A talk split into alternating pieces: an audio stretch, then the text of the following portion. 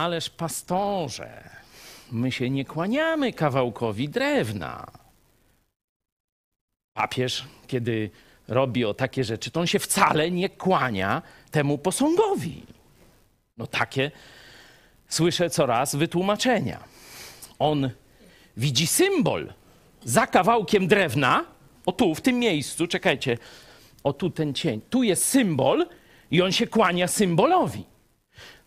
No to będziemy kontynuować tę dyskusję. Zapraszam drogich katolickich przyjaciół. Otwórzcie sobie Biblię, weźcie Biblię, jakieś argumenty. I dzisiaj w dalszej części programu naszego spotkania będziemy właśnie starać się mierzyć z tymi argumentami, że katolicyzm nie czci figur i obrazów, nie kłania się figurom i obrazom, nie łamie pierwszego i drugiego przykazania, tylko modli się, czci, oddaje cześć Bogu w symbolach. No, dobrze, taka teza, warto ją sprawdzić. Ale najpierw, tak jak dzisiaj też w programie porannym nasz brat i przyjaciel w Chrystusie Zbyszek pokazywał, w jaki sposób na podstawie listu do Hebrajczyków, w jaki sposób należy Bogu oddawać cześć. No tak możemy z relacji międzyludzkich, no na przykład chcesz mi zrobić prezent, nie? To ten prezent ma być wedle twojego pomysłu. Mój kolega tak właśnie zrobił. Ta scena jest uwieczniona w takim filmie. Ktoś pamięta tytuł? Coś do nieba? Czy jakoś tam w marzeniach. No może nam się przypomni, ale scena i dialog autentyczny. Na pierwszą rocznicę ślubu żonie kupiłem wiertarkę. Nie? No, jemu była potrzebna wiertarka, szkoda było pieniędzy. No to, że tak powiem, pomyślał, dwie pieczenie na jednym ogniu. Młoda, bo jeszcze nie stara, pierwsza rocznica ślubu, nie? No to będzie zadowolona, a wiertarka będzie w domu i się przyda. No jak tam była żona zadowolona, no to jest oczywista oczywistość, nie? Czyli dzisiaj z listu do Hebrajczyków Zbyszek nam czytał, że mamy oddawać cześć Bogu w taki sposób, aby to jemu, a nie księdzu proboszczowi było miłe.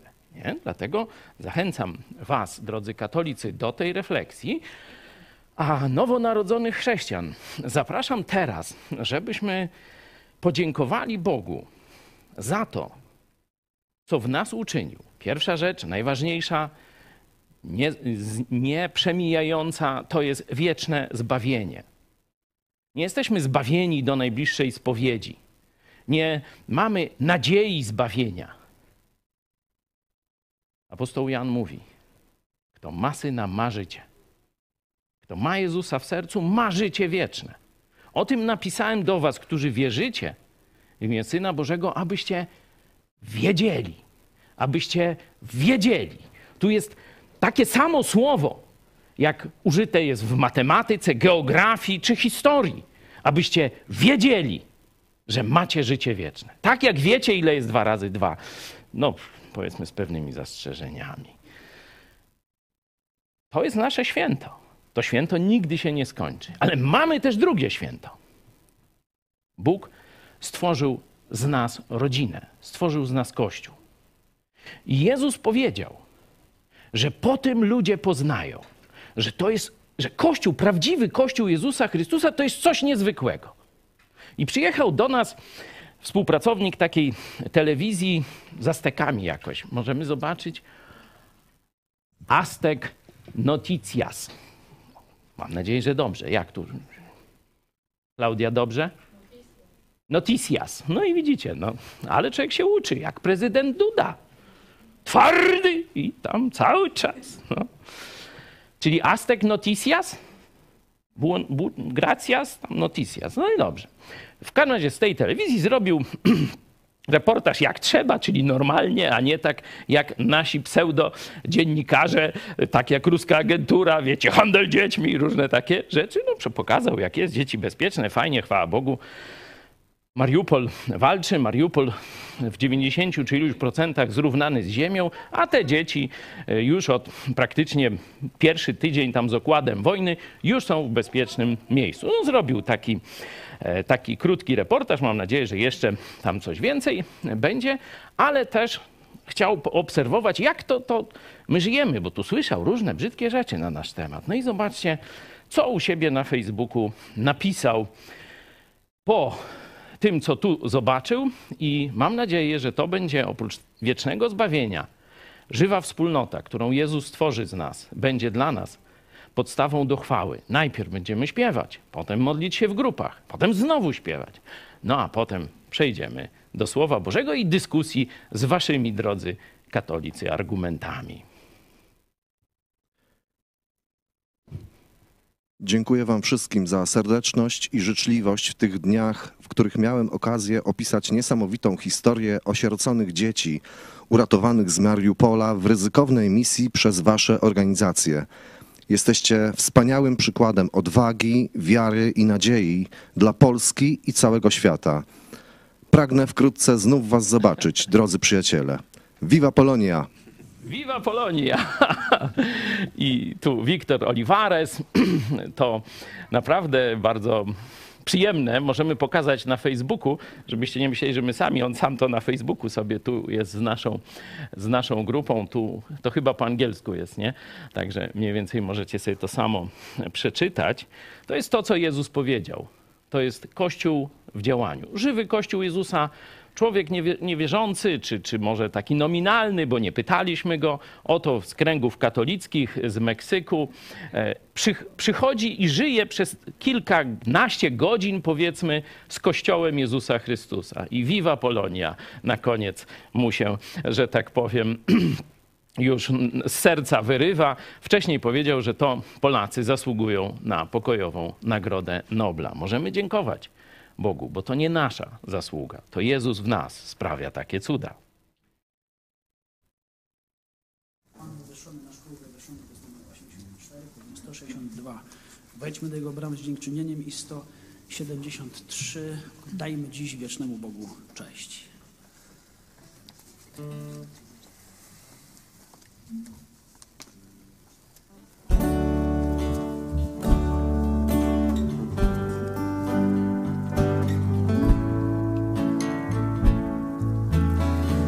Wywyższony, nasz król wywyższony wśród chwał, uwielbiajmy go. Pan wywyższony, nasz król wywyższony, oddajmy jemu cześć. Królem jest Pan, jego prawda na wieki trwa. Niebo i ziemią, radujcie się jego imię. Wywyższony, nasz król wywyższony wśród chwał. Pan wywyższony, nasz król wywyższony wśród chwał. Uwielbiajmy go. Pan wywyższony, nasz król wywyższony, oddajmy jemu cześć. Królem jest Pan, jego prawda na wieki trwa.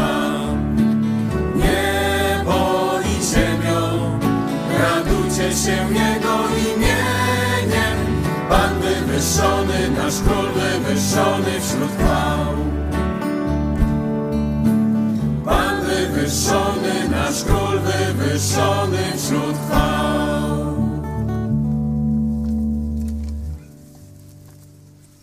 Tak?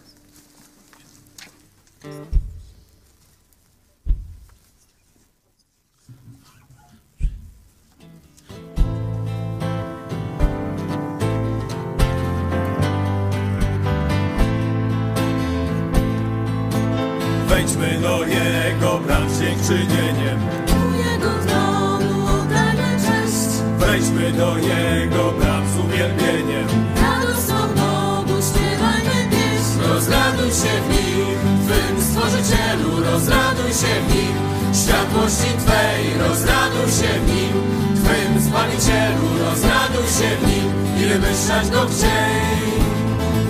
Rozraduj się w nim. Zbawicielu, rozraduj się w nim, światłości Twej, rozraduj się w nim, Twym Zbawicielu, rozraduj się w nim i wywyższać Go chciej. Wejdźmy do Jego praw z dziękczynieniem, u Jego tronu oddajmy cześć. Wejdźmy do Jego praw z uwielbieniem, radosno Bogu śpiewajmy pieśń. Rozraduj się w nim, Twym Stworzycielu, rozraduj się w nim, światłości Twej, rozraduj się w nim, Twym Zbawicielu, rozraduj się w nim i wywyższać Go chciej. Rozraduj się w nim, Twym Stworzycielu, rozraduj się w nim, światłości Twej, rozraduj się w nim, Twym Zbawicielu, rozraduj się w nim i wywyższać Go chciej.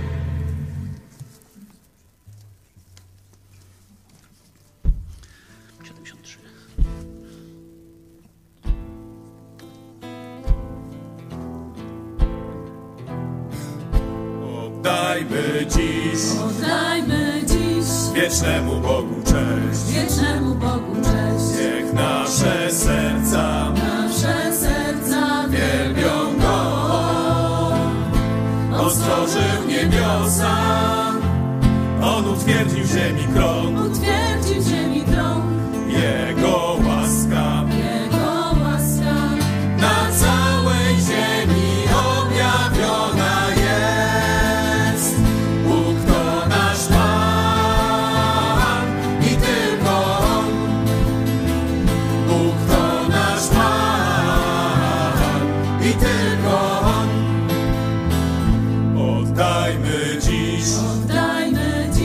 Wiecznemu Bogu cześć. Wiecznemu Bogu cześć. Niech nasze serca wielbią Go.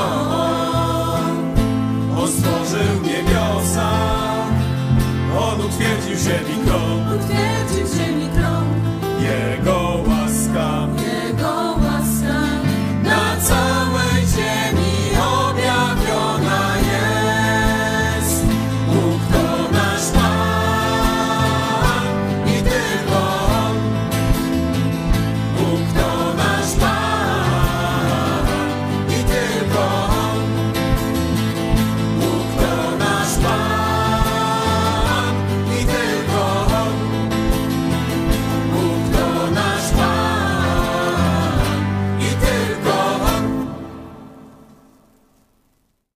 W grupach takich 3-2-osobowych, w parach, chciałem, żebyśmy oddali cześć Bogu tak, jak nam dzisiaj w tej chwili w duszy gra. Czyli za co teraz chciałbym Bogu podziękować, w jaki sposób chciałem Go chwalić. Co takiego dociera do mnie z Jego charakteru, z Jego działania, za co chciałbym Mu wyrazić wdzięczność. Podzielimy się na pary lub 3-osobowe grupy i za 3 minuty śpiewamy dalej.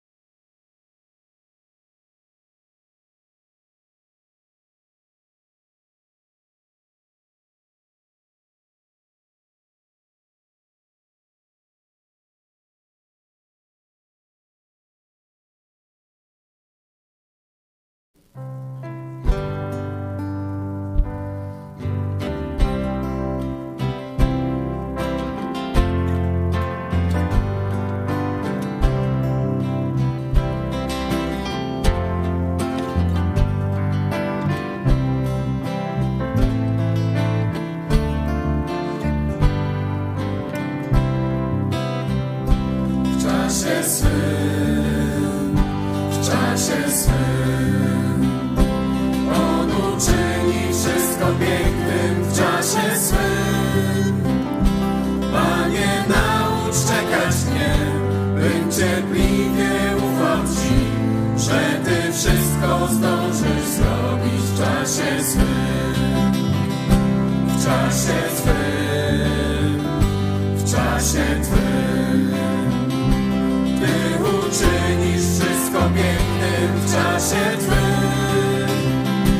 Panie, daję życie me, abyś tak przemienił mnie, by cieszyło serce Twe w czasie Twym, w czasie Swym, w czasie Swym. On uczyni wszystko pięknym w czasie swym. Panie, naucz czekać mnie, bym cierpliwie ufał Ci, że Ty wszystko zdążysz zrobić w czasie swym. W czasie Twym, w czasie Twym, Ty uczynisz wszystko pięknym w czasie Twym. Panie, daję życie me, abyś tak przemienił mnie, by cieszyło serce Twe w czasie Twym.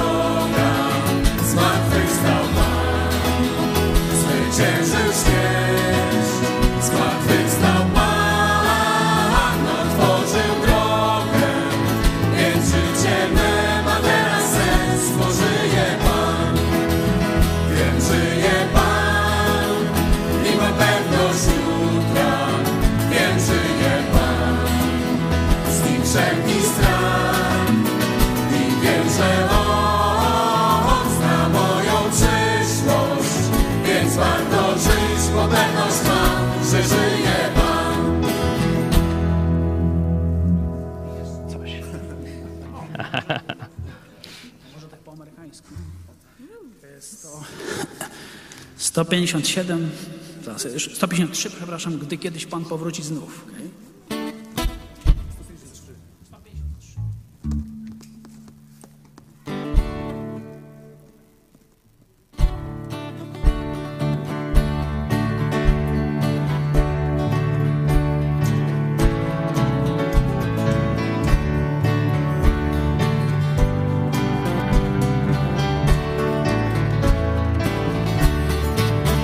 kiedyś Pan powróci znów.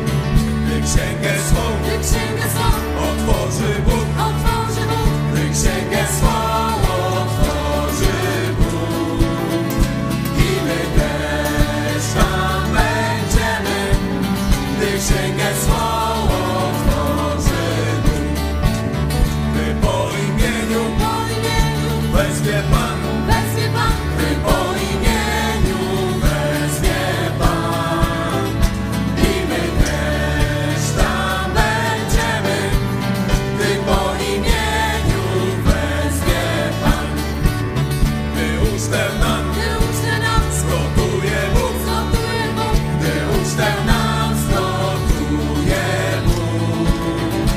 I my też tam będziemy, gdy ucztę nam zgotuje Bóg.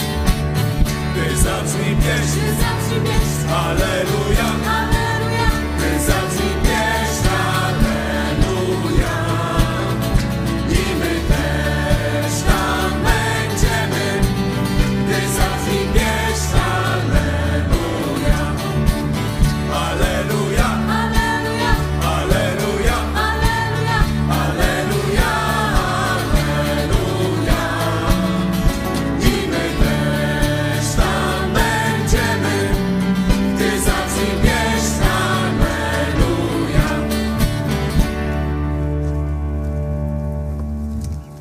Rodzaje bogów.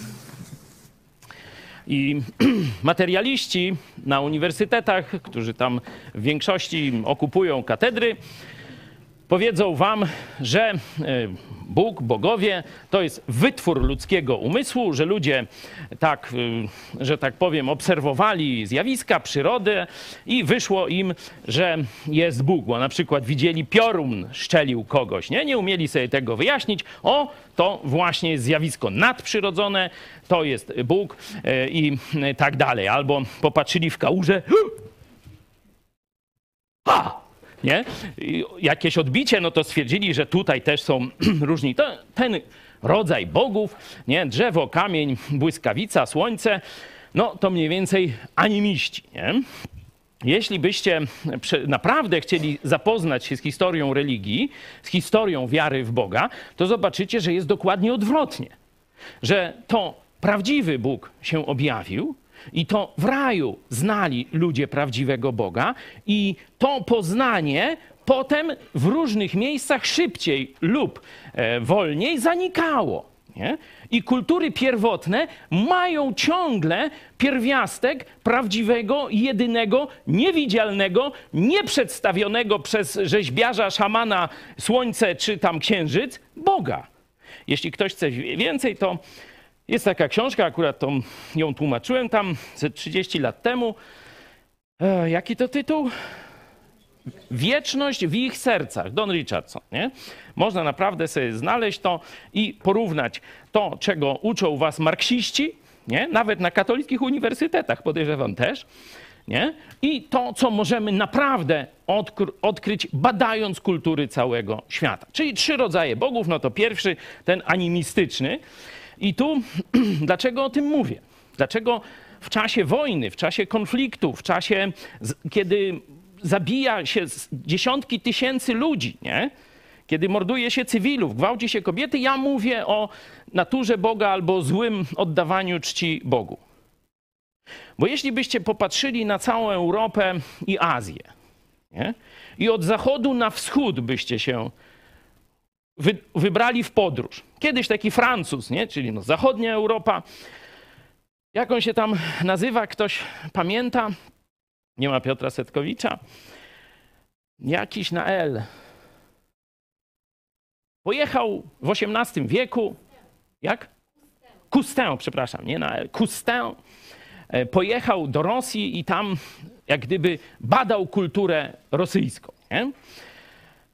No i stwierdził, że pomimo, że na dworze cara są intelektualiści z Europy Zachodniej, czytają tam różne książki z Europy Zachodniej, to jak tylko opuści mury Kremla i wejdzie na rosyjską wieś, to jest całkowicie inna cywilizacja. Cywilizacja niewolników. A on był w europejskiej części Rosji. No, polecam tę lekturę. Tam kto pojechał do Rosji, to tylko potwierdzał te wnioski Cousteau i tu nic nowego się do dzisiaj nie stało. Widzimy właśnie, że jeszcze dalej, za Uralem, Azja i to właśnie stamtąd Putin najdzikszych żołnierzy bierze albo z Kaukazu, albo z za Uralu. Ci, którzy mordowali, gwałcili w Buczy, to gdzieś z Władywostoku tam wzięci, nie?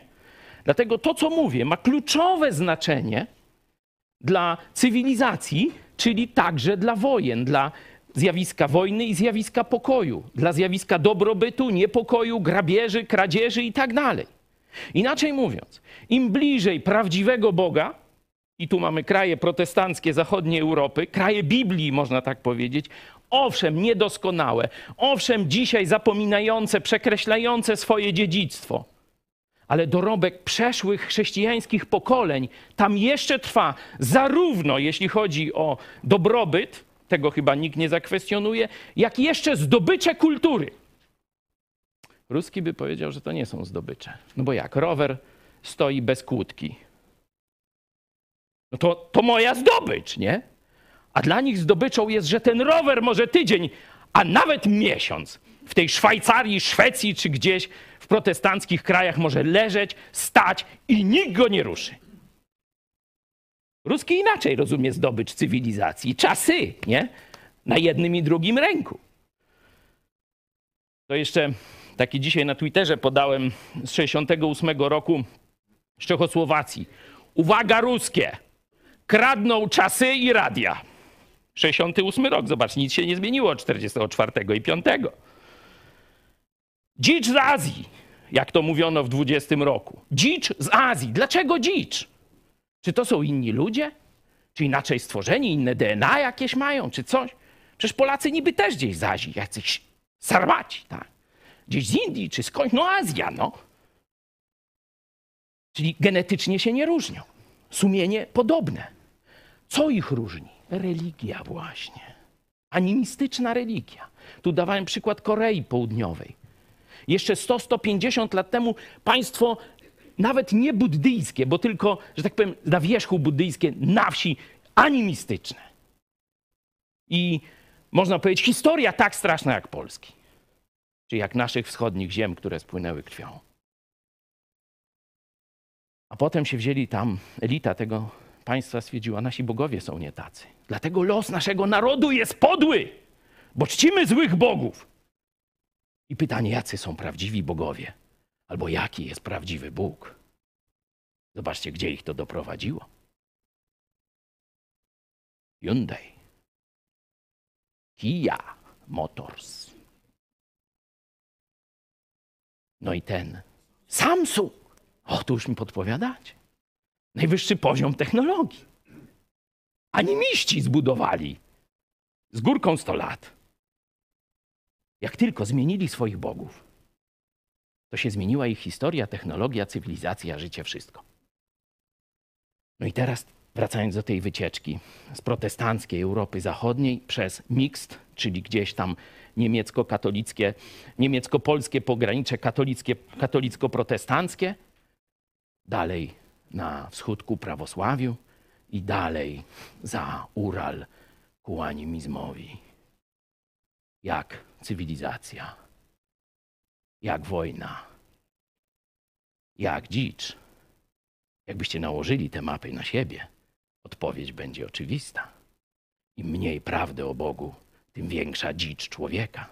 Im więcej prawdy o Bogu, to nie ma nieba jeszcze, ale jest cywilizacja. Im mniej dziczy w człowieku, a szczególnie w zachowaniach społecznych. Proste jak 2 razy 2. No to teraz, drodzy katolicy, nie moi parafianie, a parafianin, wiecie co znaczy? Przygłup. Tak mniej więcej, prymityw przygłup. No już tak jak ksiądz was pozdrowi, tak drodzy parafianie, to już wiecie co mu odpowiedzieć.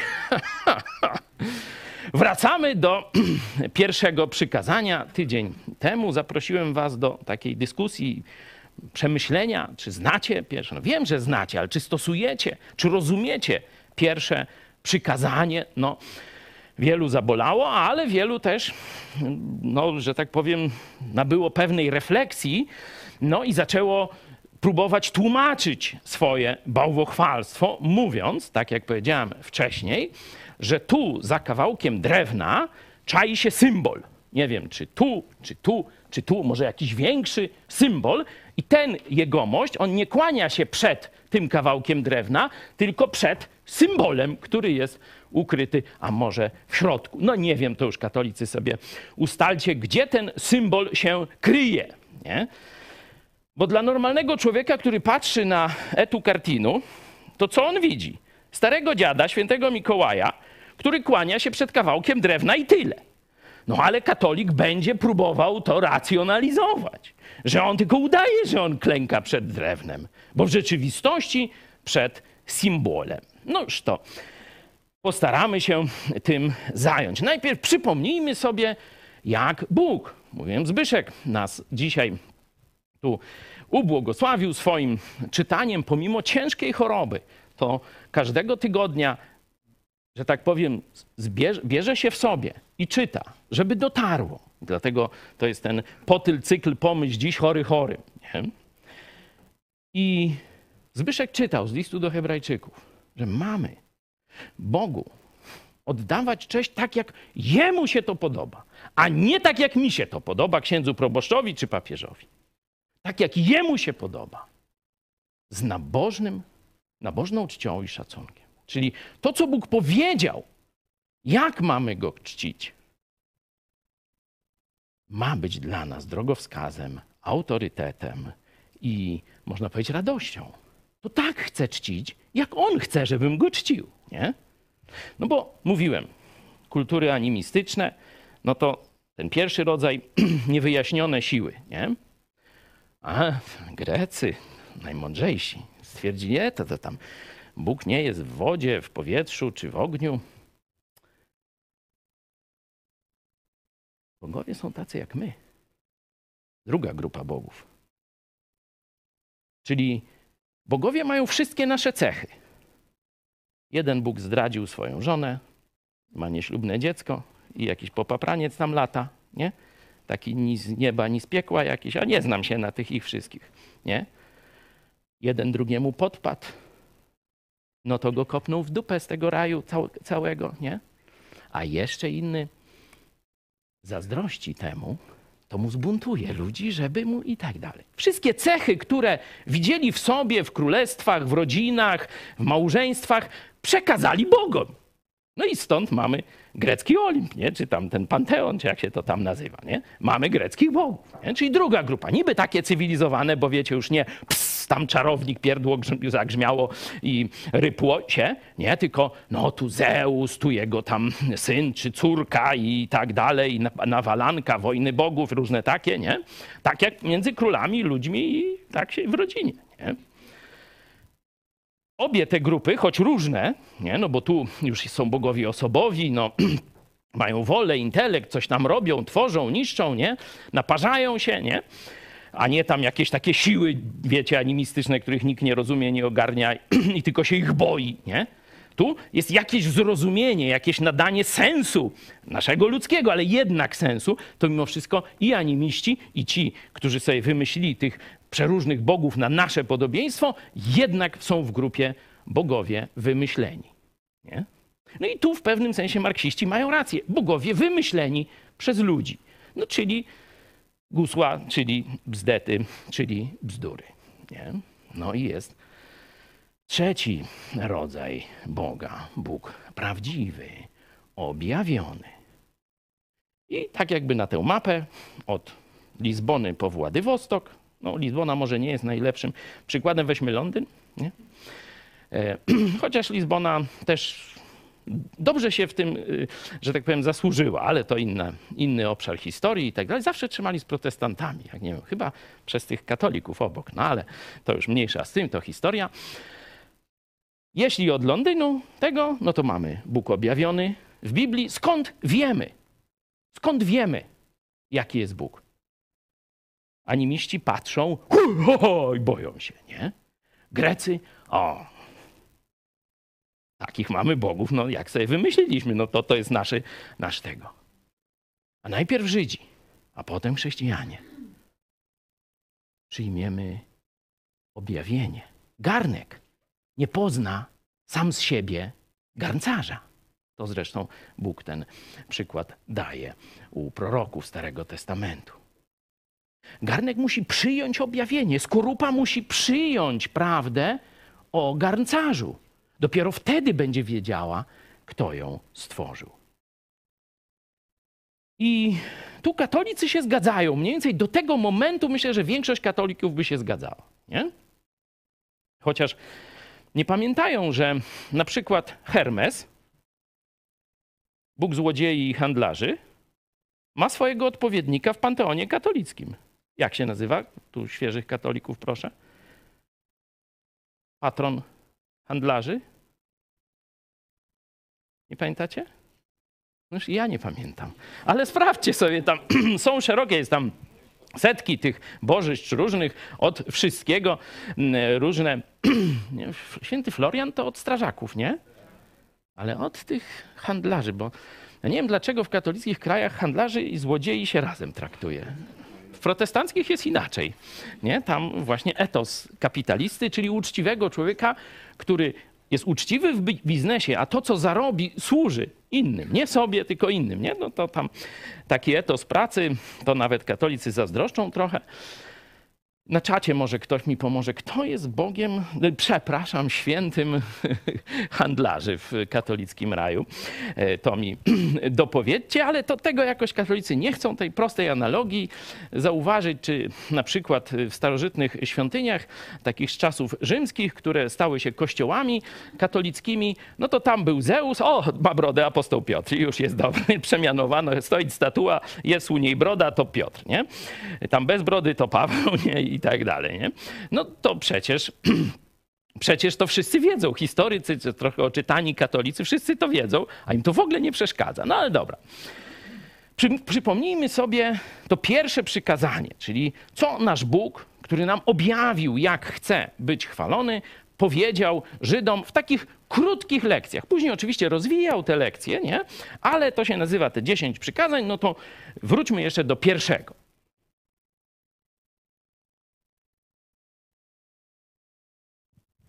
Jam jest Pan Bóg Twój, który Cię wyprowadził z ziemi egipskiej, z domu niewoli.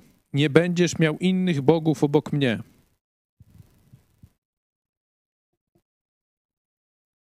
Proste.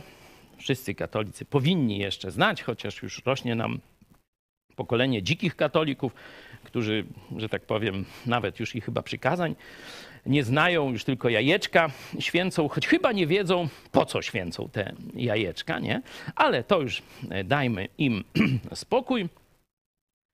Nie będziesz miał innych bogów obok mnie. Czyli katolik powinien się tutaj zgodzić, że nie można taką czcią, jak się obdarza Boga, obdarzyć kogokolwiek innego, nie? Katolicy. Zgadzacie się? To wynika z tego pierwszego przykazania, czy nie? No tam powiedzmy, że tak, nie? Jak oni czczą na przykład świętych, czy modlą się do świętych, to oni mówią, że oni się nie modlą do świętych tak, jak modlą się do Boga, nie? Tylko inaczej. Bo do Boga się w ogóle nie modlą, a do świętych często, nie? Także to chyba tak bym to ujął. Także katolicy, przynajmniej tacy światli, się zgodzą, że ta cześć boska, i tu tautologia, należy się tylko Bogu. Nie? No to tu się zgadzamy. No dobra. No i teraz oni mówią, że my czcimy symbole. Tak? No to nałóżmy te dwie prawdy. Proszę, drodzy katolicy, powiedz, jak w sposób symboliczny można przedstawić Boga? Może trójkąt. Masoni. Jak przedstawić w sposób symboliczny Boga? No zapraszam. Może jacyś twórcy katolicy. Co, dziad z brodą? To Wernichora. Nie żaden Bóg. Nie? Trójkąt. Oko. Na Maroko. Nie? Co to jest?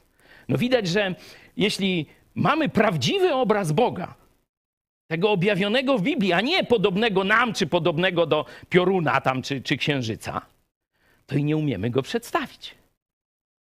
Bo nie ma symbolu, który by Boga symbolizował. Odwołajmy się do jednego z proroków Starego Testamentu. Akurat tu mamy cykl nauczań pastora Dawidowicza w piątki. On też dużo mówił o depresji, nie?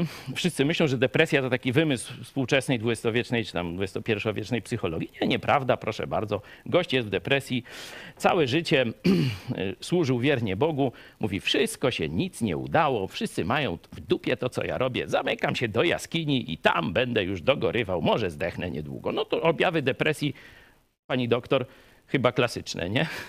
Noż to jedźmy. Bóg wchodzi z tym, Bóg tutaj, że tak powiem, zamiast stosować antydepresanty, czy jak to się tam nazywa, zaczyna z nim dialog. Proszę.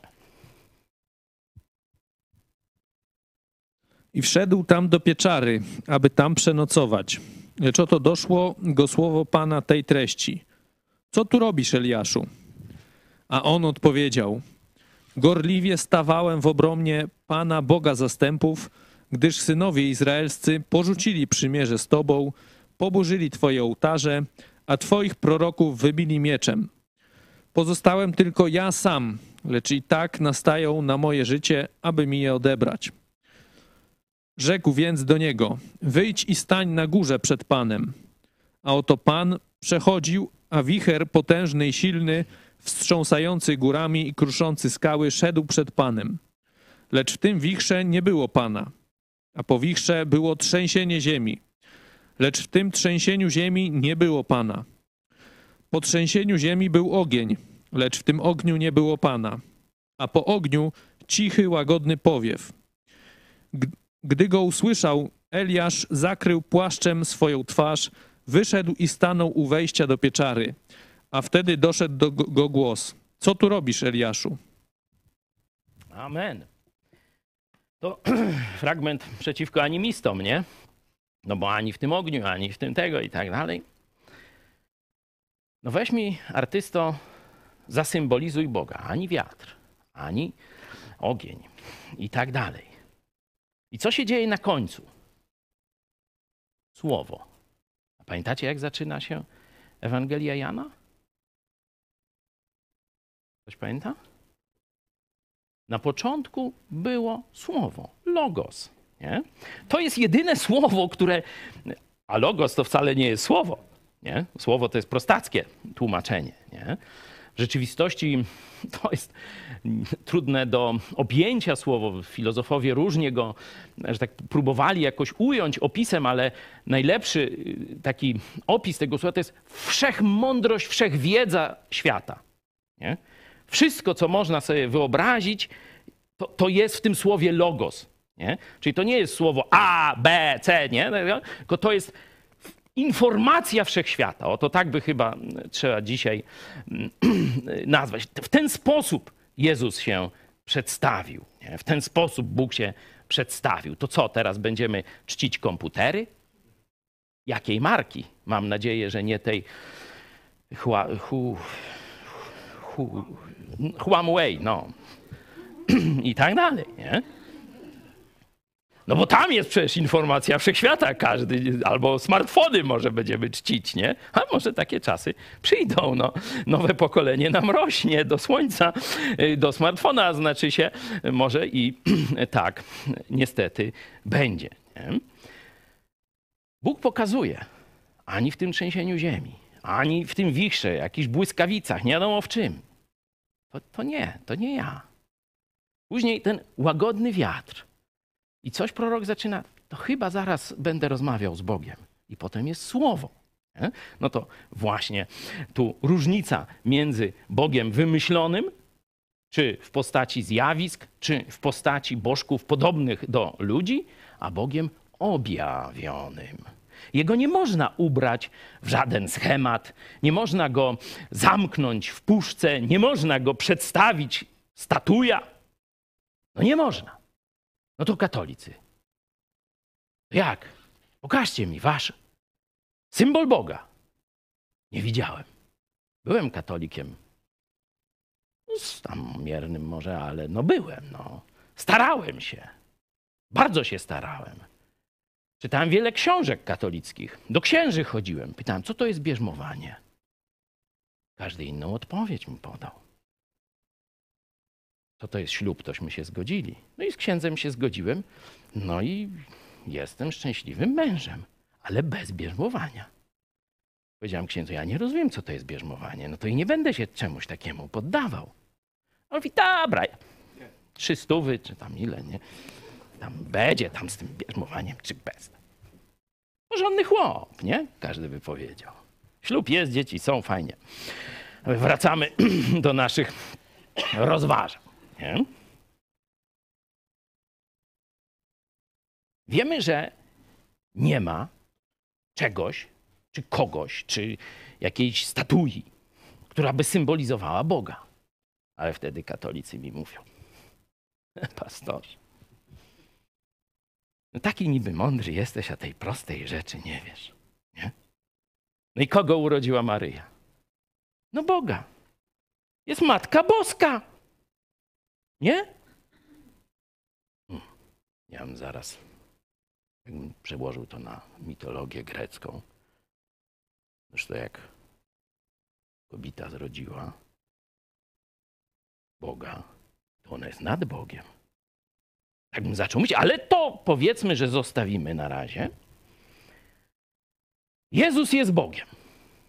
Prawda. No tu i Biblia to mówi, i my, chrześcijanie, protestanci, się z tym zgadzamy. Czyli jak zrobimy obraz Jezusa albo rzeźbę, noż to masz. Chciałeś symbol Boga? To masz. Nie?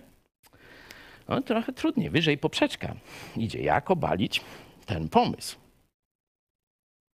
No dobra, to ja mówię, pokażcie mi zdjęcie Jezusa, żebym zobaczył, czy dobrze tę figurę przedstawiacie. No może jakiś obraz z jego czasów, no bo tam powiedzmy fotografii nie było, noż to toż ty takie tu tego.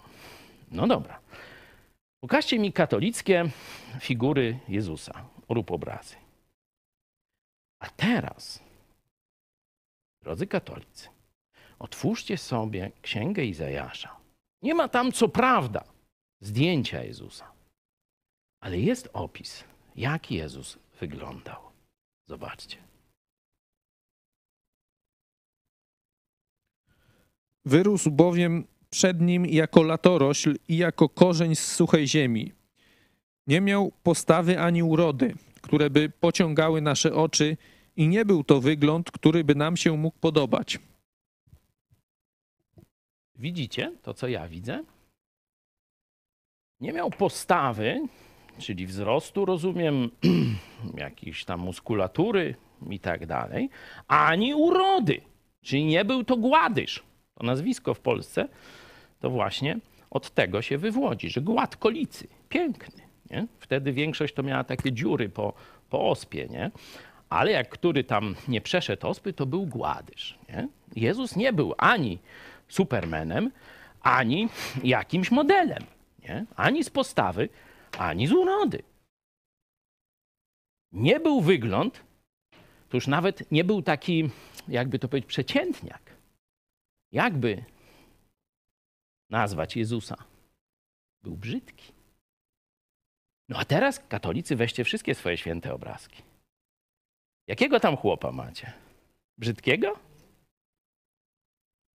No, to już wiecie, ile w tych waszych symbolach jest prawdy. Tak na chłopski rozum już, nie? No już prościej chyba nie można, nie?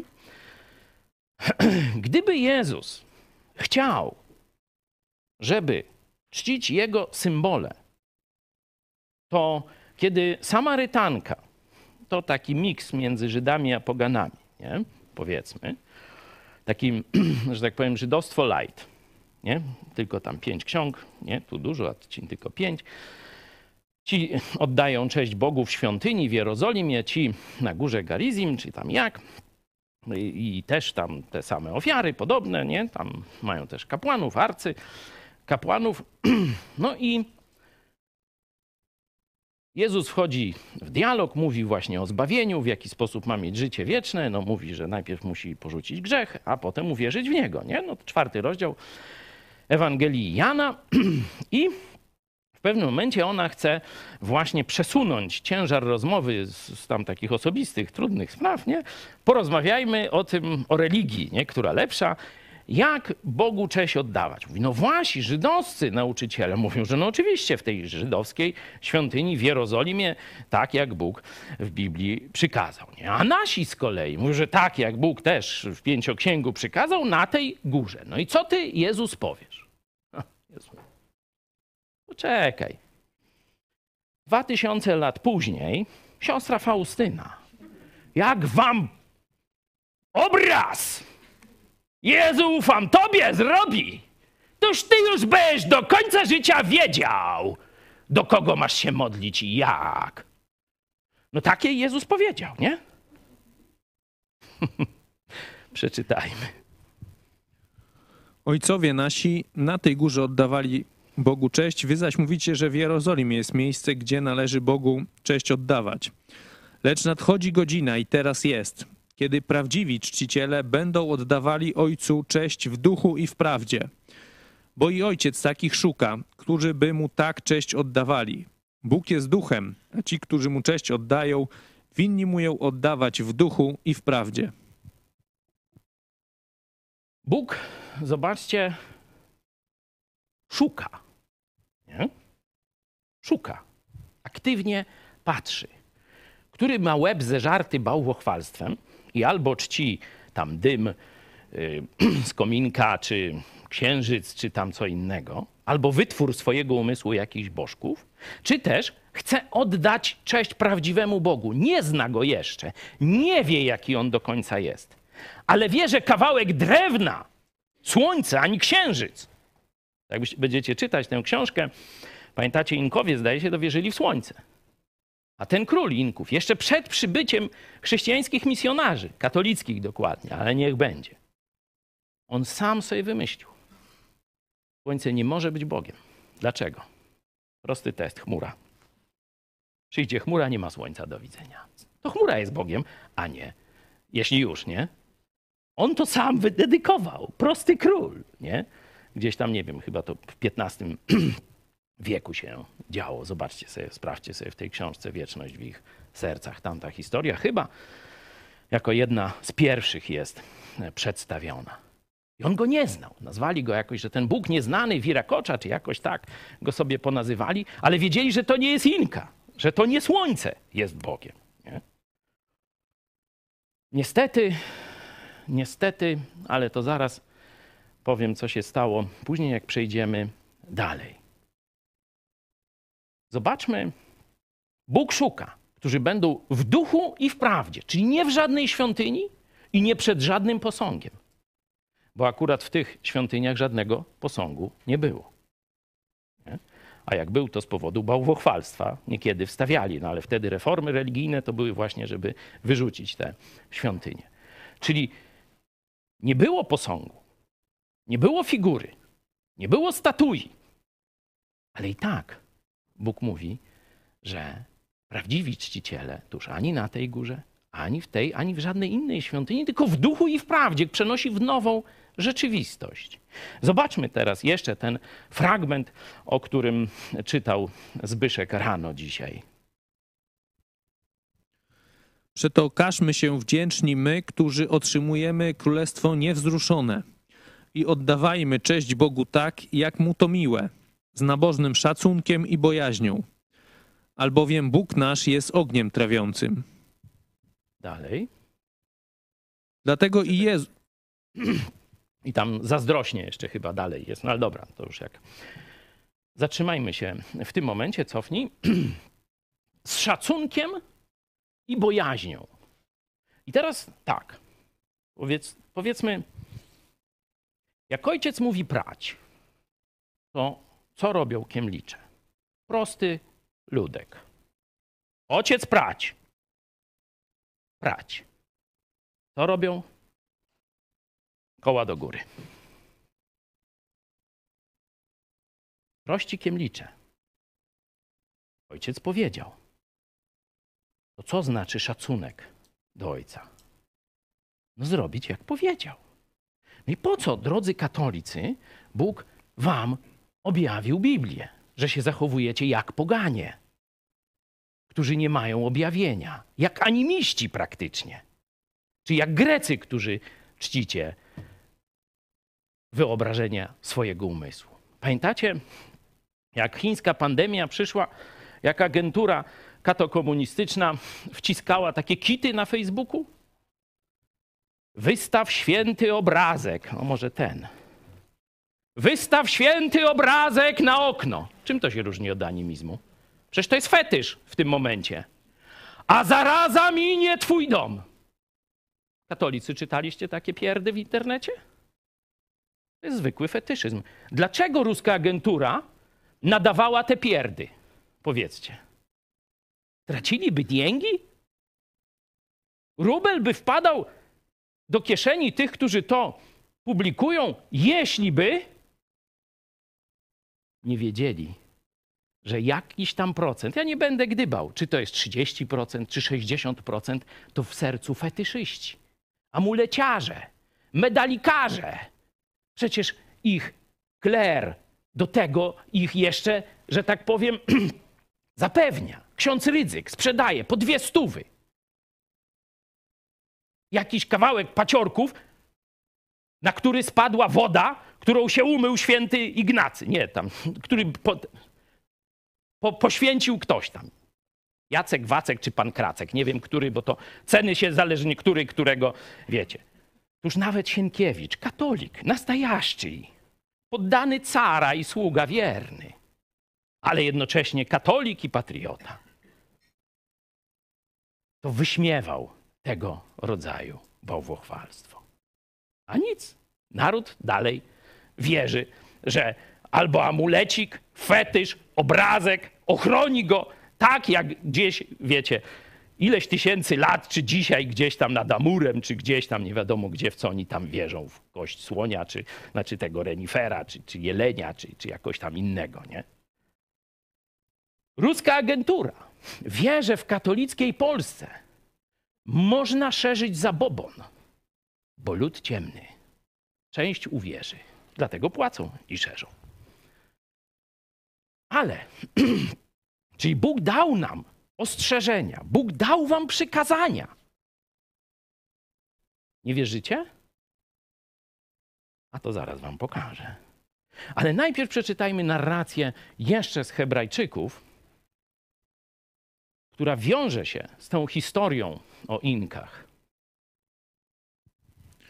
Dlatego i Jezus, aby uświęcić lud własną krwią, cierpiał poza bramą.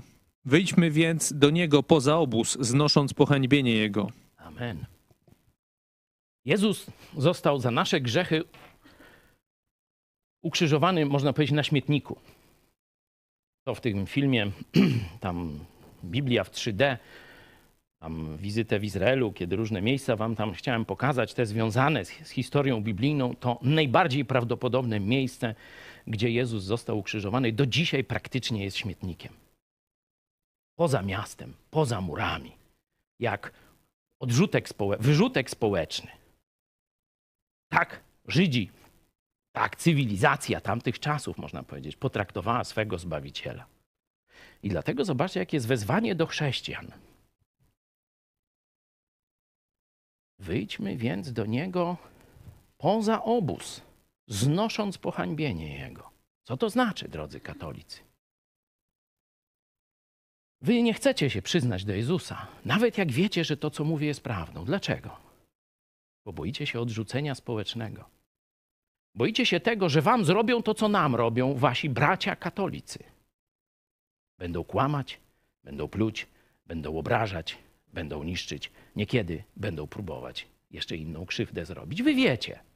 I ze strachu pozostajecie w katolickim obozie. Tylko ze strachu tak naprawdę. Jakbyście byli uczciwi, to byście to właśnie przyznali. A żeby być uczniem Jezusa, musisz być gotowy przyjąć to pohańbienie, które od katolików tamtych czasów, od religijnych ludzi tamtych czasów spadło na Jezusa.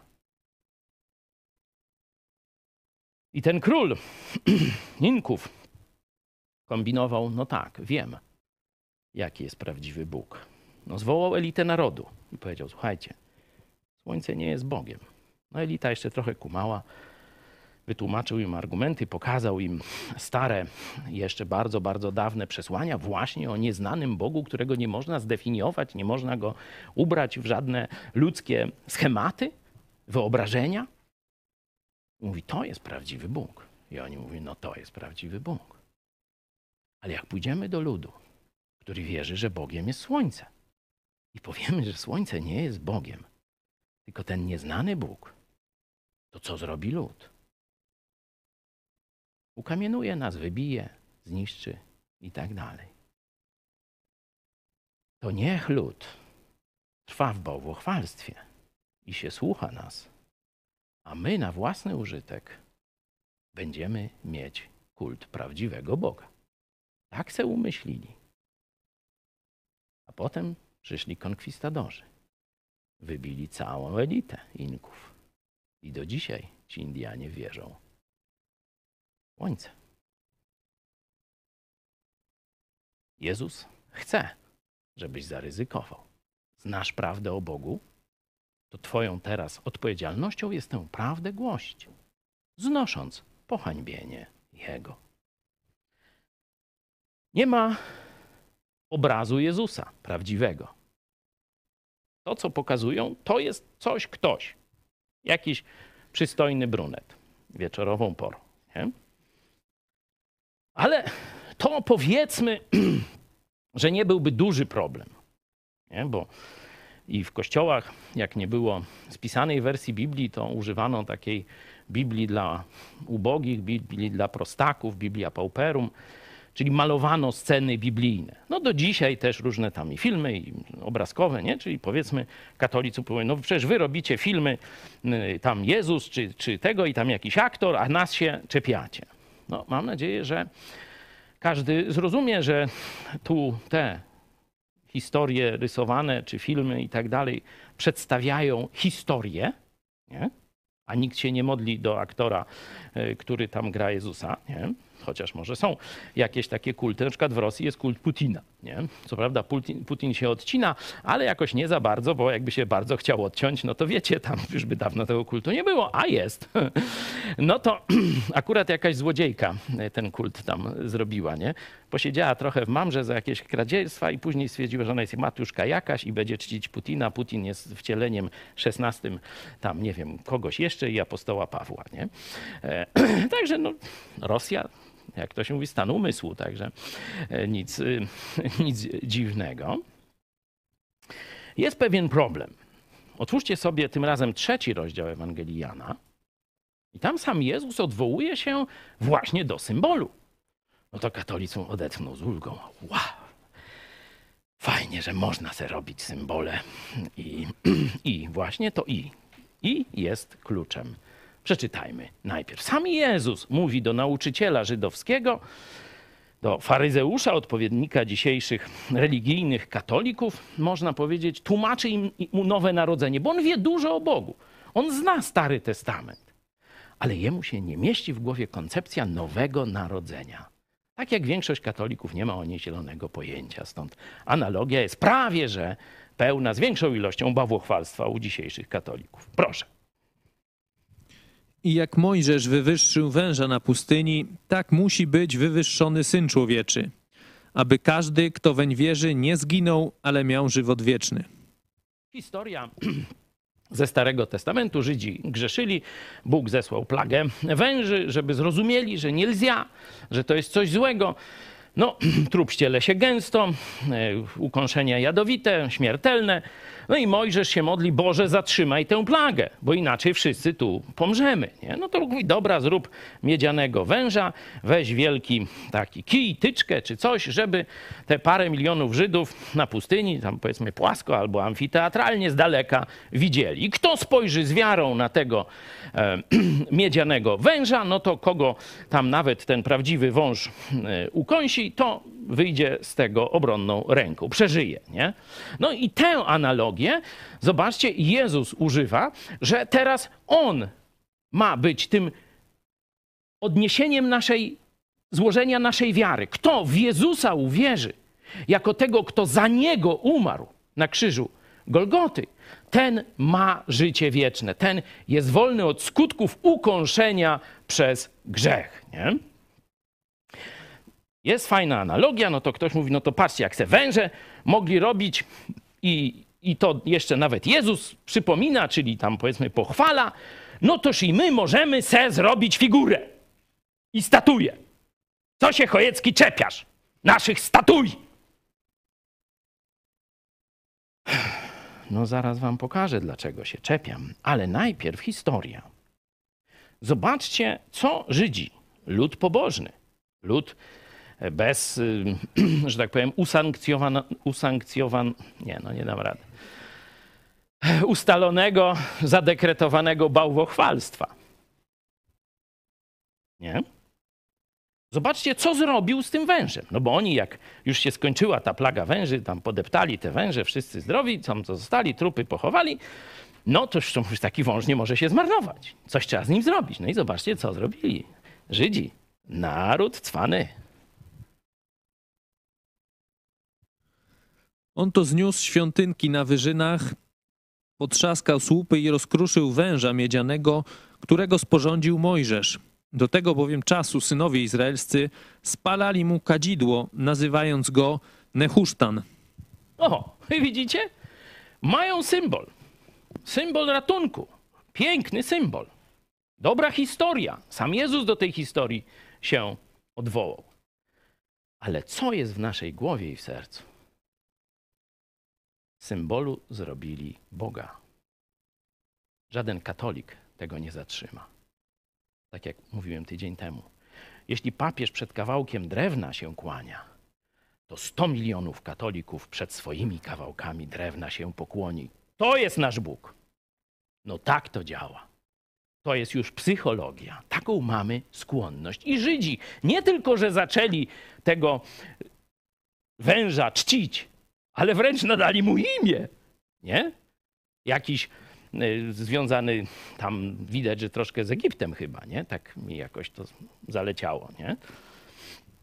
No i jeden z reformatorów powołanych przez Boga rozkruszył to i skończył ten kult. Oczywiście dzisiaj absolutnie nie nawołuje do rozkruszania tam tych figur czy różnych innych statui, obrazów katolickich, ale nawołuje do tego, by w swojej głowie rozkruszyć bałwochwalstwo. I teraz, drodzy katolicy, nie będę się spierał, które to przykazanie. Uczeni katolicy powiedzą wam, że pierwsze, a zwykły człowiek powie, że drugie. Nie ma to znaczenia. Przykazanie jest przykazaniem. Ten sam Bóg, który powiedział, że jest prawdziwym Bogiem, że dał wolność, to ja cię wyprowadziłem z ziemi egipskiej. I teraz nie będziesz miał żadnego innego Boga obok mnie. Powiedział zaraz dalej, w następnym zdaniu to.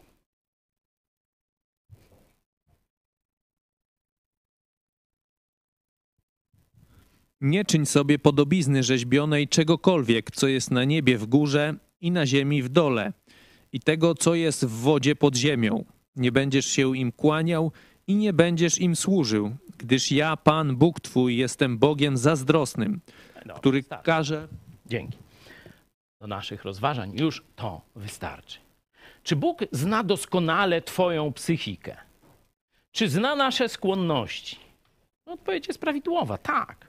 Żaden psycholog, psychoterapeuta i tak dalej nie zna tak bardzo, tak doskonale naszych grzesznych skłonności jak sam Bóg. I Bóg wiedział, że będziemy mieć tendencję do wielobóstwa, do stawiania sobie panteonu. Jeden Bóg od tego, z tym ten mi się bardziej podobał, ta figura lepiej wyszła, to się będę do tej modlił i tak dalej, nie? Pierwsze zdanie. Ale zaraz mówi, nie czyń sobie symbolu. No bo podobizna to symbol, chyba się zgodzicie. Czy ze mną możecie dyskutować? Proszę bardzo. Możecie nie słuchać, głupio gadam, niech wam będzie. Ale se przeczytajcie tu jest jasny nakaz. Wy mówicie, że czcicie symbole. A tu jest jaki nakaz? Przeczytaj sobie. Nie czyń sobie tego symbolu. Bo może nie ty, ale już twój wnuk będzie się im kłaniał. Tak jak wężowi. Żydzi, których Bóg wyprowadził w cudowny sposób. Których Bóg uratował na pustyni w cudowny sposób od plagi węży. Zaczęli się kawałkowi miedzi, czy tam brązu, kłaniać i nazwali go Nehusztan. Czy ty jesteś, drogi katoliku, lepszy? Myślę, że nie. Byłem katolikiem, widziałem katolików i widzę dzisiaj. I wiem, że to, przed czym ostrzegł sam Bóg was, to robicie. A jeśli to robicie, to znaczy, że rozdrażniacie Boga. I Bóg będzie do was przemawiał, będzie wysyłał chrześcijan, będzie dawał wam okazję obejrzeć na przykład ten program na YouTubie, czy gdzieś tam w wycinkach może. Ale w końcu zareaguje. I dlaczego o tym mówimy? Ktoś mówi, zostawcie katolików katolikom i sobie tam budujcie te protestanckie wspólnoty, a nas zostawcie sobie. No, po pierwsze, to nie jest miłość. No bo jeśli głodujący znalazł chleb i ten chleb zacząłby tylko dla siebie mieć, to co byście o nim powiedzieli? Ham, zołza i tak dalej. Nie? No powinien się podzielić innym głodującym. No to właśnie tak, jesteście ślepi. My byliśmy ślepi. I teraz wam mówimy, jak jest. Ale jest też druga przyczyna. Żyjemy w jednym narodzie. Jeśli 90 ileś procent naszego narodu będzie wzbudzać Boży gniew bałwochwalstwem, to co Bóg zrobi z tym narodem? Także z nami, protestantami. To jest oczywistość. Oczywiście indywidualnie może wielu z nas uratować i tak dalej. Ale wysokie podatki spadną na wierzących i niewierzących, na katolików, Żydów, protestantów, buddystów, kogo chcesz. Nie? Niesprawiedliwe sądy. Pójdziesz jako buddysta, jako Falun Gong, jako katolik do sądu, a tam będzie niesprawiedliwy sędzia. Tam będzie prokurator od Ziobry. No tak będzie. Ja coś trochę wiem nawet na ten temat. A nasi przodkowie, którym państwo zostało zabrane właśnie przez katolickie bałwochwalstwo, to chyba jeszcze więcej na ten temat wiedzą. Zacząłem trochę od Grecji, to i na Grecji skończmy. Zobaczcie mowę apostoła Pawła. Przeczytajmy ją całą z Dziejów Apostolskich. Czekając na nich w Atenach, obruszał się Paweł w duchu swoim na widok miasta oddanego bałwochwalstwu. Czyli to jest jego myślenie. Paweł widzi świątynki, widzi obrazy, widzi posągi ściągnięte z całego cywilizowanego świata. Nie? Najwięcej z Egiptu, no bo tam, wiecie, każdy krokodyl miał swojego, był bogiem i tak dalej. Także mieli tego w cholerę, można tak powiedzieć. Nie? To jest jego myślenie. Nie? I teraz co on robi? No zaczyna głosić Ewangelię tam, gdzie może, czyli na ulicy i w synagodze. Z Żydami rozprawia i z filozofami, z przechodniami na ulicy. No jego sława tak się rozchodzi, że zapraszają go, można powiedzieć, do telewizji, nie? Kurskiego. No bo to dzisiejszy Areopag na Wiejskiej. No to zobaczmy, co powiedział prawdziwemu Areopagowi apostoł Paweł. A wszyscy Ateńczycy i zamieszkali tam cudzoziemcy na nic innego nie mieli tyle czasu, co na opowiadanie lub słuchanie ostatnich nowin. To i on coś o Polakach podobnie. No ale dobra, już mamy coś wspólnego z Grekami. Nie udawaj. Jedźmy dalej. No, zaczyna już tę mowę. A Paweł, stanowszy pośrodku Areopagu, rzekł: Mężowie ateńscy, widzę, że pod każdym względem jesteście ludźmi nadzwyczaj pobożnymi. Tu dokładnie religijnymi. Jedźmy dalej. Przechodząc bowiem i oglądając wasze świętości, znalazłem też ołtarz, na którym napisano nieznanemu Bogu. I tu pauza. Więcej na ten temat znajdziecie w tej książce Wieczność w ich sercach. Naprawdę historia jak z westernu. Ale to dla chętnych. Szukajcie, to jest trudno dostępna już ta książka, ale jeszcze gdzieś tam się znajdzie. Jak coś, to piszcie do nas, pomożemy. Nieznanemu Bogu, agnosto theo. Taki ołtarz znalazł się wtedy, znajdował się wtedy w Atenach. Dlaczego się znajdował? To właśnie dowiecie się z tej książki. Zresztą ślad bardzo wyraźny zaraz znajdziemy w Biblii. Otóż to, co czcicie nie znając, ja wam zwiastuję. Bóg, który stworzył świat i wszystko, co na nim, ten, będąc Panem nieba i ziemi, nie mieszka w świątyniach ręką zbudowanych. Pierwsze przykazanie do katolików od apostoła Pawła. Nie? Są tak zwane przykazania kościelne, no to możecie sobie zrobić listę. Nie? Bóg nie mieszka w waszym kościele, który zbudował dziadek, pradziadek, a może jakaś nowoczesna konstrukcja. Bóg nie mieszka w świątyniach ręką zbudowanych. Kropka, koniec. Pierwsze przykazanie. Dalej. Drugie. Ani też nie służy mu się rękami ludzkimi, jak gdyby czego potrzebował, gdyż sam daje wszystkim życie i tchnienie i wszystko. Nie trzeba mu świeczek, nie trzeba mu jajeczek, nie trzeba lampionów. Nie? Zawsze, kiedy jakiś katolicki, jakaś statuja, to zaraz tam palą świeczki, wiecie, gdzieś na wsi, na drodze, w kościele, wszędzie musi być i tam te dziadki, babcie chodzą i te świeczuszki, kwiaty składają i tak dalej, nie?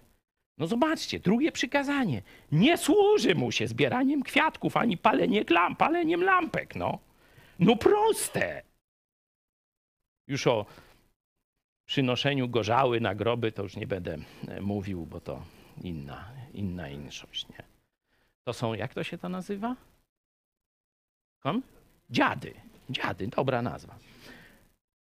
Sam Bóg daje wszystkim życie i tchnienie i wszystko. Jedźmy dalej. Co on mówi tym poganom, nie? Polakom, Grekom.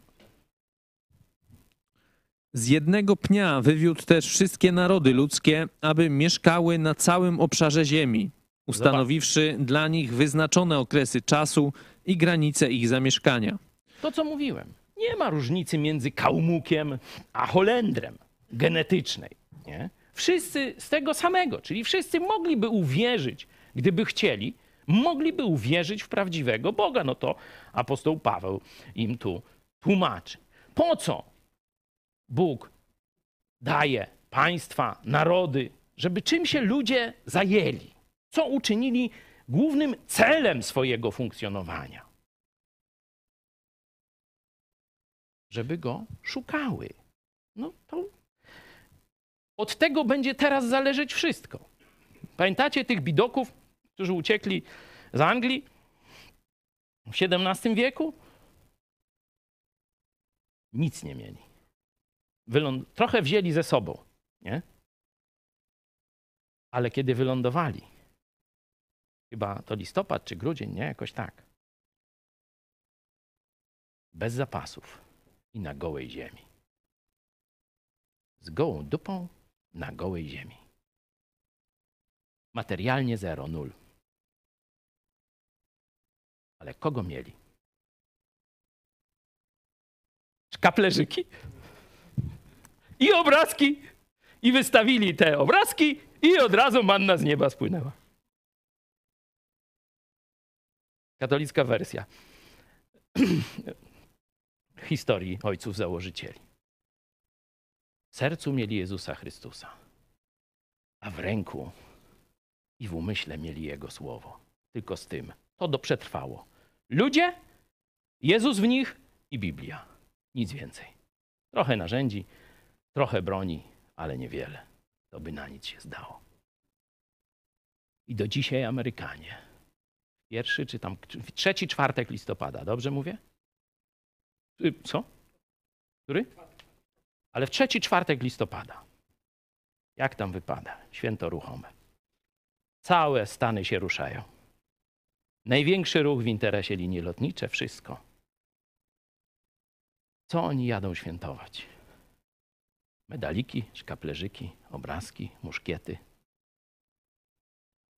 Dziękczynienie komu? Konstytucji Stanów Zjednoczonych? Dziękczynienie prawdziwemu, jedynemu, niewyobrażalnemu, nieprzedstawionemu na żadnej statui ani obrazie, którego umysł człowieka nie może unieść, zrozumieć. Chrześcijanie, teolodzy czytają Biblię, myślą i jeszcze do końca nie rozumieją, jak wspaniały jest nasz Bóg. To właśnie wdzięczność Jemu świętują. Nawet niewierzący. No i teraz zobaczcie sobie dochód narodowy Ameryki, wojny Ameryki, granice Ameryki, sądy Ameryki i porównajcie to z Azją, która się modli do kamienia, czy z Polską, która się modli do statui. I będziecie wiedzieć, gdzie jest prawda. Najgłupszy człowiek, który nawet w ręku nie miał Biblii, chce spieprzać gdzie? Na Syberię. Ta. To chyba szaleniec, to od razu w kaftan. Każdy na czworakach, na nogach, pod kopem, statkiem, na materacu, w Bali, byle tylko do Ameryki protestanckiej. Proste czy nie?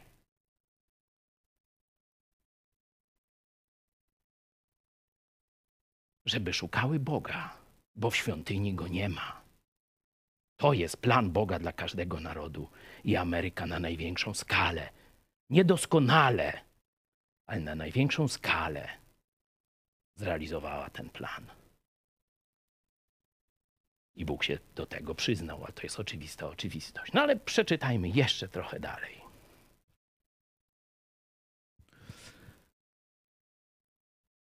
Żeby szukały Boga, czy Go może nie wyczują i nie znajdą, bo przecież nie jest On daleko od każdego z nas. Albowiem w Nim żyjemy i poruszamy się i jesteśmy, jak to niektórzy z waszych poetów powiedzieli, z Jego bowiem rodu jesteśmy. Będąc Poczekaj. Więc... Dzięki. O, to jest bardzo ciekawe zdanie. To jest myśl z pogan. To apostoł Paweł pokazuje, że najpierw była prawda o Bogu, a potem był grzech, tak jak Biblia objawia. Najpierw była prawda o Bogu, a potem był diabeł i grzech, który tę prawdę sukcesywnie w różnych narodach niszczył i wstawiał w to miejsce bałwochwalstwo i kłamstwo i statuje, a nie w duchu i w prawdzie.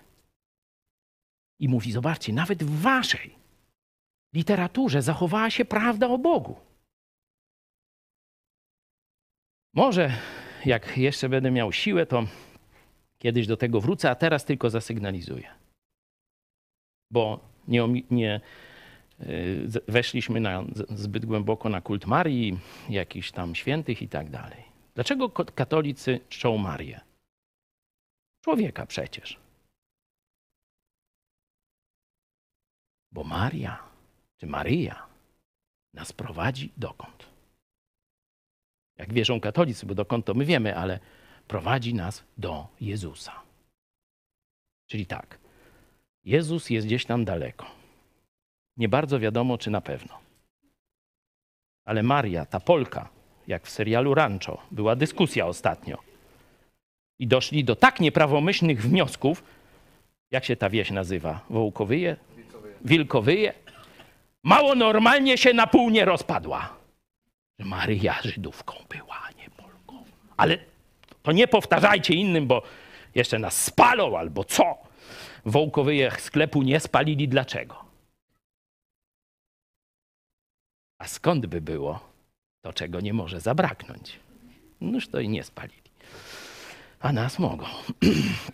Jak to katolicy często mieli w zwyczaju, cała reformacja to są tubulty i palenie chrześcijańskich, protestanckich kościołów, zborów tak zwanych, bo to nie są miejsca kultu, tylko miejsca spotkań. Nie? Przeczytajcie sobie, drodzy katolicy, jak nie wierzycie. No.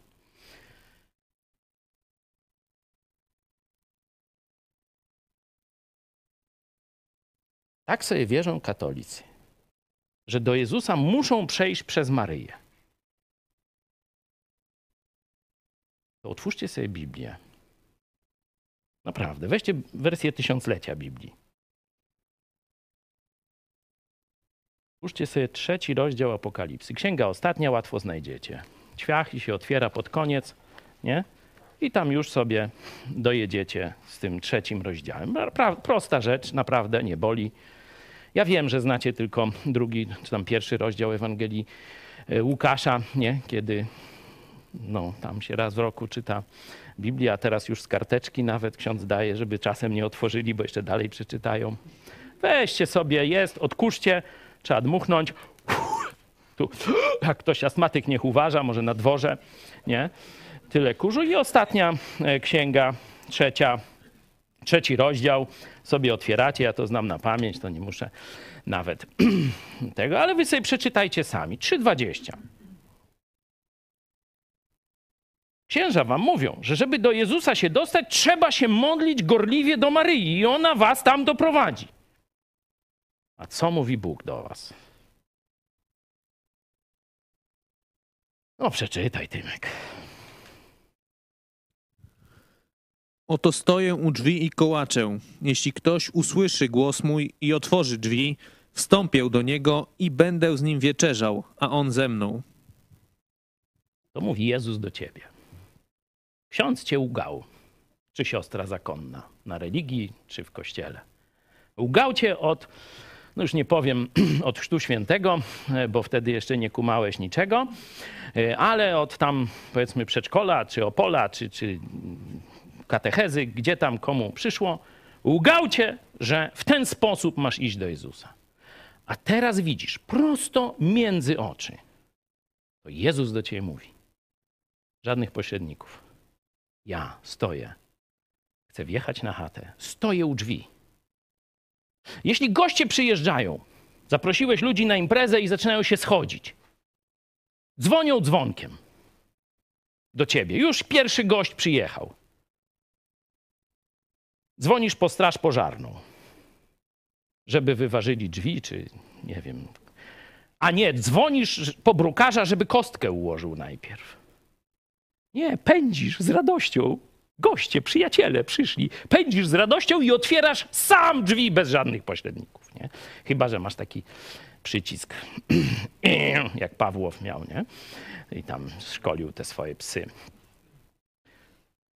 Otwierasz drzwi. To ty masz zrobić. To gość do ciebie przyszedł. To Jezus, niosący zbawienie na krwi, na krzyżu Golgoty, zdobyte dla ciebie, Jego krwią. On ci przynosi w prezencie. Nic od ciebie nie chce. Chce tylko, żebyś porzucił grzech i chciał Jego przyjąć. No bo nie możesz mieć i grzechu, i Jezusa w sercu. Musisz powiedzieć, tak, nie chcę grzechu, a chcę ciebie. To tak jakbyś mieszkał w burdelu.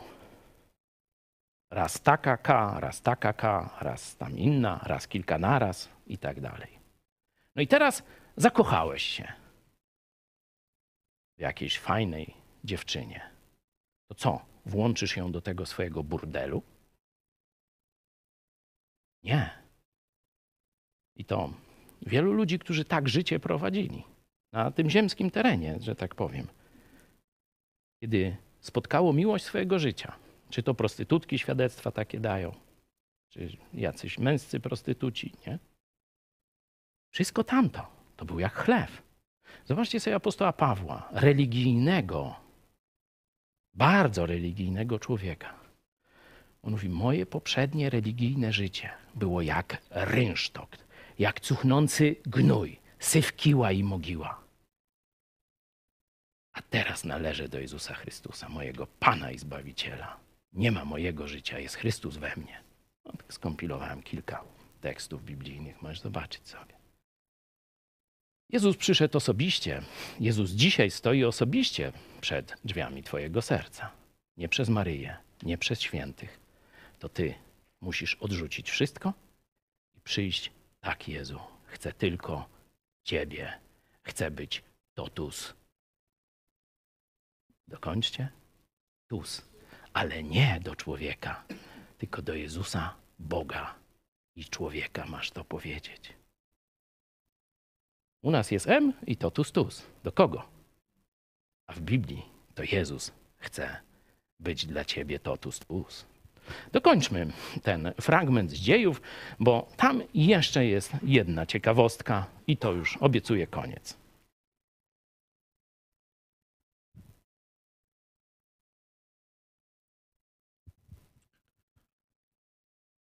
Możemy, będąc z rodu Bożego, z tego. Będąc więc z rodu Bożego, nie powinniśmy sądzić, że bóstwo jest podobne do złota albo srebra, albo do kamienia, wytworu sztuki i ludzkiego umysłu. Bóg wprawdzie puszczał płazem czasy niewiedzy, teraz jednak wzywa wszędzie wszystkich ludzi, aby się upamiętali. Stop. Dzisiaj to może jest właśnie twój czas. 2000 lat temu Duch Święty stąpił na ziemię i teraz jest.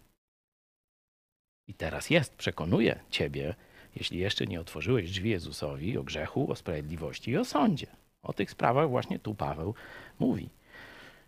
Dzisiaj jednak wzywa wszędzie wszystkich ludzi, aby się nawrócili, odrzucili bałwochwalstwo, odrzucili głupotę i wytwór swojego intelektu na temat Boga i przyszli do zmartwychwstałego. Dzisiaj Niedziela Palmowa, nie? Czyli już o zmartwychwstaniu zaczynają katolicy myśleć. Noż to właśnie, tu będzie o tym zmartwychwstaniu. Jedźmy dalej. Gdyż wyznaczył dzień, w którym będzie sądził świat sprawiedliwie przez męża, którego ustanowił, potwierdzając to wszystkim przez wskrzeszenie go z martwych. A gdy usłyszeli o zmartwychwstaniu, jedni naśmiewali się, drudzy zaś mówili: o tym będziemy cię słuchali innym razem. I tak Paweł wyszedł spośród nich. Lecz niektórzy mężowie przyłączyli się do niego i uwierzyli, a wśród nich również Dionizy Areopagita i niewiasta imieniem Damatris oraz inni z nimi. Damaris. Dzięki. Zmartwychwstanie. Kluczowa prawda chrześcijańska. Jezus jest Bogiem. Jezus, wcielając się wcześniej w postać człowieka, zapłacił na krzyżu Golgoty i umarł za twoje grzechy. Ale na tym historia się nie skończyła. Wielki Piątek to nie jest koniec historii, tak jak na drodze krzyżowej. Nastąpiło zmartwychwstanie. I teraz, tak jak i wtedy, Bóg wzywa: uwierz w zmartwychwstałego Chrystusa. Wielu ludzi pójdzie w sobotę święcić jajeczka, w niedzielę już trochę mniej pójdzie do kościoła. No bo tam rezurekcja jest o 6 rano, nie? To już frekwencja chyba. Kiedyś to tam była, a teraz to już nie. Ilu tak naprawdę wierzy w zmartwychwstanie?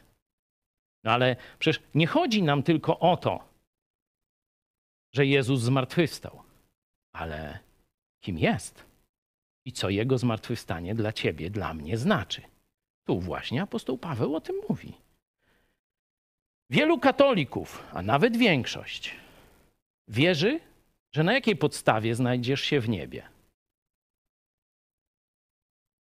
Za jakość swojego życia, czyli za uczynki, za chodzenie do kościoła, za bycie dobrym człowiekiem. No tam różnie sobie to definiują, ale ogólnie tak, nie?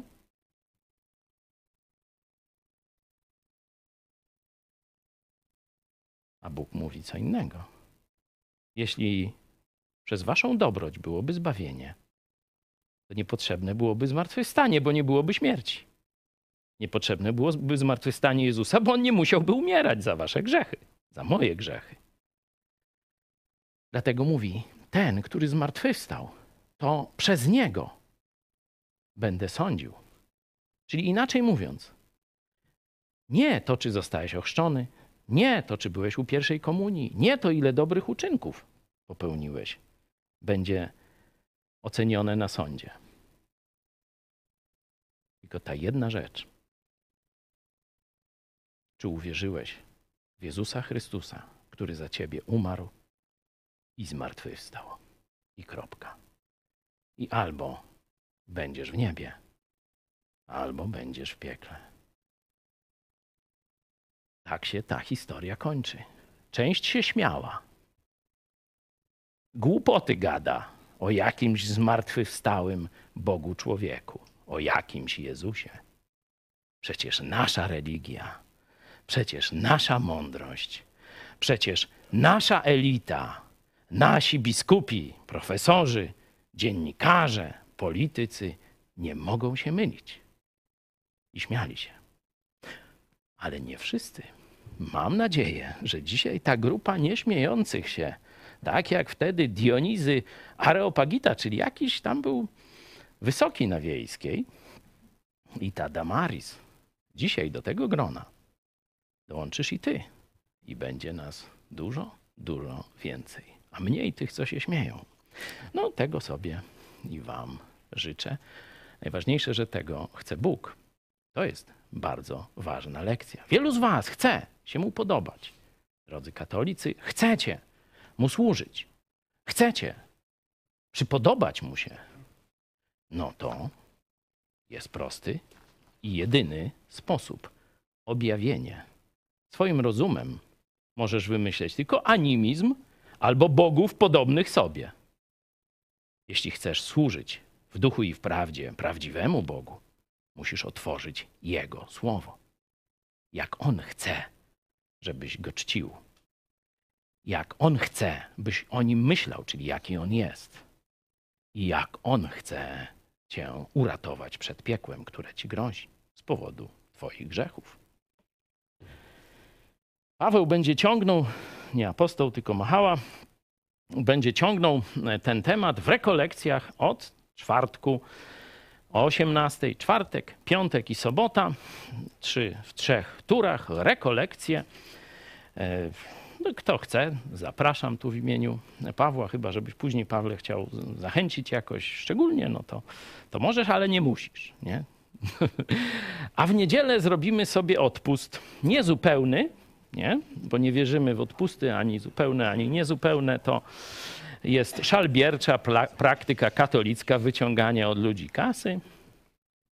Nie wiem, czy wiecie, że Ruch Narodowy przytulił 250 000 na pomoc uchodźcom. Ale to tak mi się z tymi odpustami i z wyciąganiem kasy. Zobaczcie, to jest... szkoda gadać o tym. Nie będziemy. W niedzielę, wiecie, największe tam te nabożeństwa i tak dalej, a u nas skromnie. Będzie tylko nauczanie, podsumowanie po to, żebyście żebyśmy mogli i odpocząć, i spędzić czas z naszymi katolickimi rodzinami. Da Bóg. Będą ciekawe rozmowy. Da Bóg, wykorzystacie ten czas, żeby dotknąć zmartwychwstania. Ja wiem, że ja próbowałem w katolickim domu rozmawiać przy śniadaniu wielkanocnym o zmartwychwstaniu. Wielkie zgorszenie tym wzbudziłem. Mam nadzieję, że rozumiecie moje doświadczenie. I wszyscy mieliście podobne, nie? Ale może się uda, może w tym roku, no. Może jakoś inaczej. Postaramy się, i tu śledźcie nasze programy, bo tak jak powiedziałem, będą o 18:00 i o 13:00 cały czas programy, w niedzielę, w poniedziałek, w sobotę i tak dalej. Postaramy się, tak mówię, na 75%, żeby was też zaskoczyć w te święta, żeby pokazać wam pewien film o pewnej akcji, która wydarzyła się nie tak dawno, i która pomimo tego, że bardzo się katolicy i ruska agentura postarali, żeby to nie wyszło, to jednak się udała. I ten film, mam nadzieję, że najpóźniej w poniedziałek wam pokażemy. Śledźcie nasze tam różne te konta. Będziecie mieli informacje. Tu jeszcze taka prośba, bo widzicie, mamy od ruchu MT28. To jest Nowy Testament i Psalmy już po ukraińsku. Nie? Dla wielu Ukraińców bariera językowa. Nie znają polskiego. Nie? I my chcieliśmy temu wyjść naprzeciw. Od razu możemy już rozpocząć lekcję polskiego dla pastorów, ewangelistów, liderów chrześcijańskich, żeby im słownictwo, że tak powiem, chrześcijańskie. Nie? Na tym się znamy najlepiej. To od tego zaczniemy. Potem, mam nadzieję, dobudujemy do tego też lekcje takiego potocznego języka polskiego. Ale już dzisiaj, jeśli znacie jakiegoś ukraińskiego pastora, chrześcijanina, który chciałby też tu jakąś służbę ewangelizacyjną, studium Biblii, także z Polakami prowadzić, kierujcie go do nas. Będziemy organizować, czy tu na miejscu, czy zdalnie, lekcje polskiego skupione na słownictwie i sprawach związanych z szeroko pojętym chrześcijaństwem. Także to prośba do naszych widzów, żebyście tę wiadomość do swoich znajomych Ukraińców przekazali. Ja będę się z wami już żegnał. Czas przekroczyłem z dużym tego, ale zapowiedziałem, że za tydzień laba. Ile, Pawle, będzie? 20 minut? Do pół godziny. No to widzicie, wszystko w przyrodzie się wyrównuje. Do zobaczenia.